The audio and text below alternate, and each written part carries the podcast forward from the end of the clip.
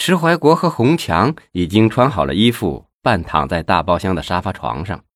见范守业姗姗来迟，洪强问：“范局啊，你泡的时间可够长的呀，不会是让小姐俘虏了吧？”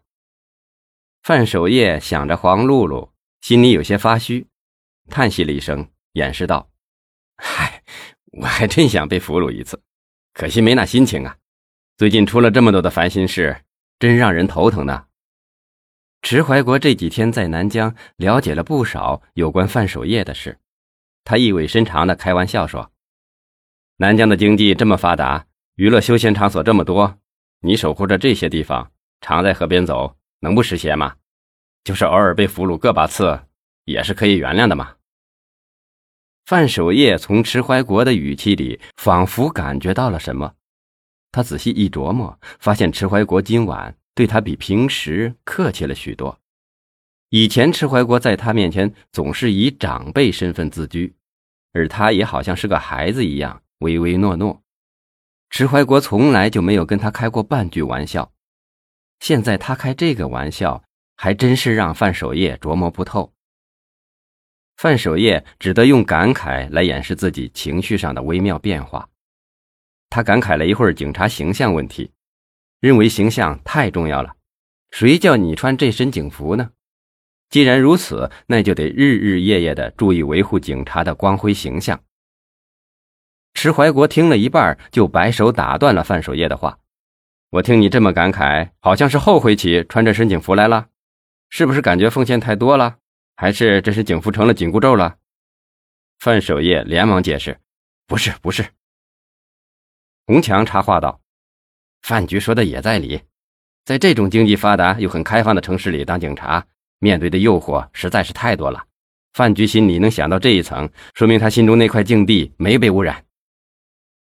迟怀国挥了挥手，说了一句反话：“但愿没有污染，可真要是污染了，我这个纪委书记可是有了一个腐败的老乡局长啊，我这老脸可就光彩了。”范守业愣了一下，他还想解释。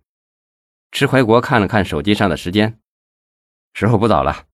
我们要回去睡觉了，范守业连忙劝阻道：“怎么也得给我这个老乡一点面子嘛！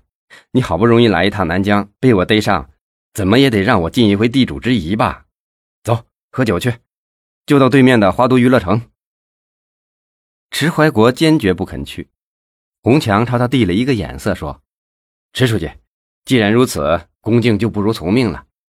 桑拿了一把，我还真想喝一杯，难得这么放松一次，走吧。”就按饭局的安排吧。”迟怀国会意地说，“那就恭敬不如从命。”说罢起了身，三个人出了温泉桑拿城，一会儿便进了对面的花都国际娱乐城。黄露露早已经恭候在大厅的门口，微笑着引领着他们进了豪华包厢。几个小姐非常熟练地打开了酒瓶，紧接着又要过几个大杯子。哗啦啦的，一个人面前倒了一大杯马爹利，两瓶洋酒已经所剩无几了。几个小姐把迟怀国和洪强围在中间，嘻嘻哈哈的用挑逗的微笑为他们服务。老板，认识你很高兴，咱们初次相识，这杯酒就算我敬你的啦。紧贴着迟怀国右边的黄露露拿出一副嗲声嗲气的腔调说：“哥哥呀。”给妹妹一个面子嘛，干了这杯酒。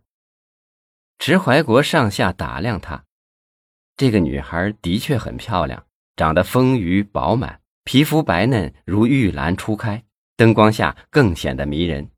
尤其是那张嘴，仿佛生来就是为了接吻似的，呈一种天然的红色，唇线上翘，好像时时都在微笑。